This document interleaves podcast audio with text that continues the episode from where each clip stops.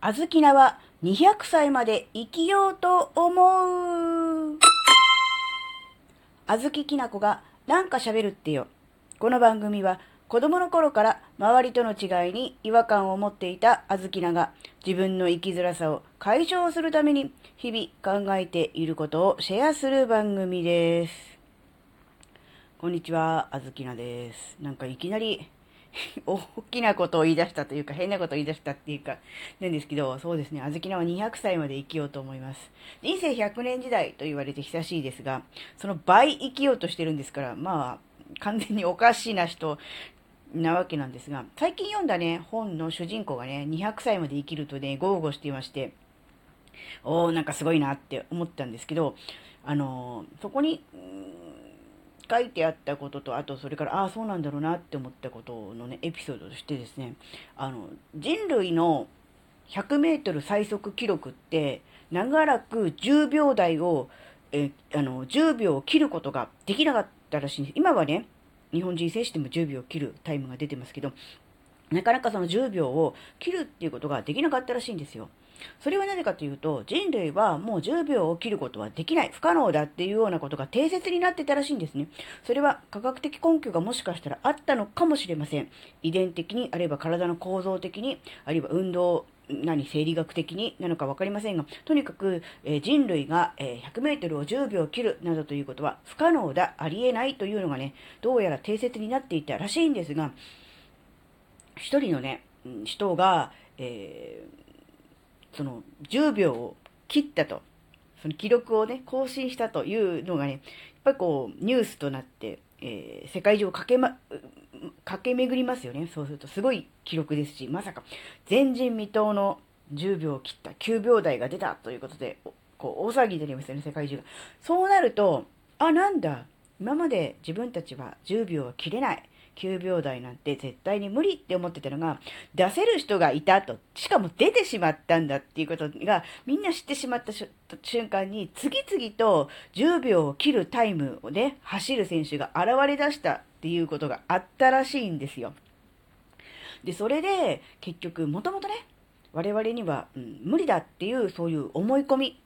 不可能だ。そしてそれに対して科学的な根拠みたいなその裏付けが、えー、強ければ強いほど自分たちの中でもう無理って思っちゃってるから、もう誰もそこを目指そうと思わない。そしてそこ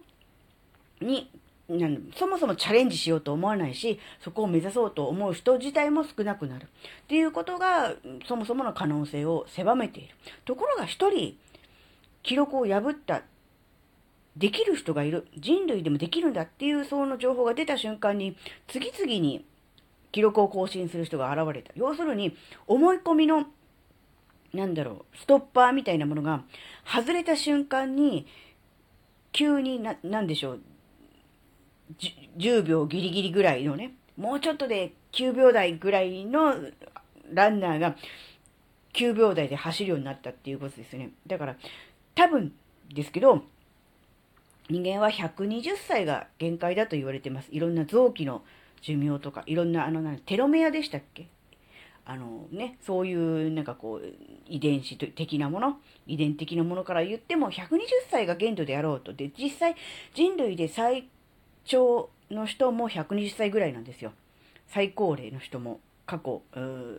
歴代。なので、まあ、どんなに頑張っても120年、120歳が限界だろうなというのが今世の中の定説になっていますが、だからといって200歳まで生きれないっていうわけではないですよね。過去にいなかったというだけの話じゃないですか。だから、うん、なんだろう。そこを目指す。例えば、結果、100歳、ちょっと超えぐらいで、こうね、人生が終わったとしても、もともとのこう、目標が150とか200とか、もっと先であれば、なんだろうな、もっとこう、実際の結果が先に先に伸びていくのかなって思ったんですよ。要するに、えー、高校野球で、えー、甲子園に行くと。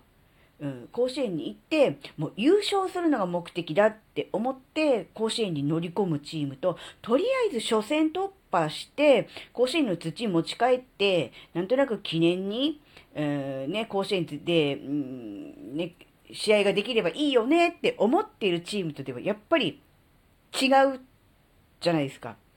それと同じで、もう目標地点をどこにセッティングするのか。それによって、結果もある程度変わってくるのかなって思ったんです。なので、もう最初からもう自分はもう80ぐらいでいいやとかね。まあ人生100年って言われてるから100でいいやって思ってたら、やっぱりそこから先にはいかないと思うんですよ。もう100なら100、80なら80の、のそういうライフスタイル、人生設計で物事が生きちゃうので。なのでもう最初からもう、口頭無形で無謀ではありますが、200と思って生きていれば、まだまだ先時間があると。あれもこれもできる。だからもう今からでもやるんだっていう気持ちになりますよね。だから、うん、実際にどうかという結果ではなく、どう思ってそれをやるのかという、うん、過程に対する、その、なんて言うんでしょうかね、うん、意味付けみたいなもの。これが、うーん、大事かなって思ったんです。確かに200というのは口頭向けです。まあ確かにその登場人物も小説に出てくるぶっ飛んだ 性格の人なので、まあね、そのぶっ飛びエピソードを裏付けるためにこの200歳というね、言葉が出てきたのだとは思うんです。ですが、やはりものの考え方として、やはりこう、なんだろうな、目標をね、あまりにも、うん、現実的すぎる、ちょうどいい具合にしてしまうと、うん、底止まりになっちゃうのかなって思ったんです。だから、あの、近い目標をね、ある程度、こう、頑張れば、なんとか自分でクリアできそうな目標っていう近い目標プラス、ちょっと難しいかなって思っちゃうような、ある意味、こう、大風呂敷な、高等無形な、まあ、目標というか夢というか、そういうものと両方必要なのかなっ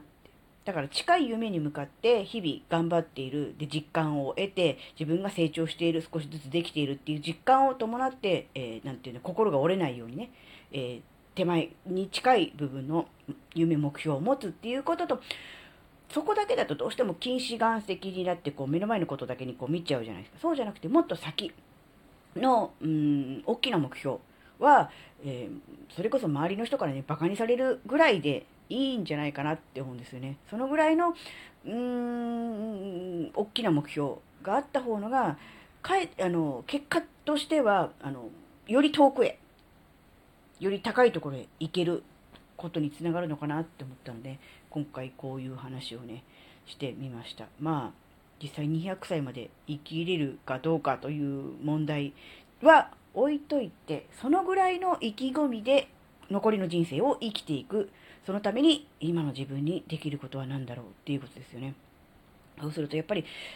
何を置いても大事なのは自分の体ですよね。やっぱりね、医学がこれから先進歩したとしても、やっぱり自分の体は、えー、今のね、この体しかないわけですよね。で、これをなんとか、えー、少しでもね、長持ちさせるためにはね、大事に大事に、えー、使う、そしてきちんとメンテナンスをするっていうことですよね。ぱりね、取り替えが効かないものだからこそ長く使う。そのためにはどういうふうにすればいいのかなっていうことですね。そして、ただ単に長く生きるだけではなく、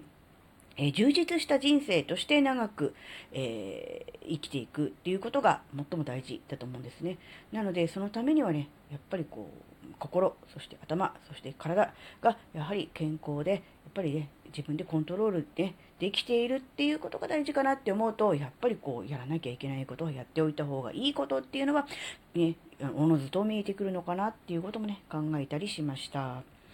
はい、今回のお話があなたの生きづらさ解消のヒントになればとっても嬉しいです。最後までお聴きいただきありがとうございました。それではまた次回お会いしましょう。じゃあまたね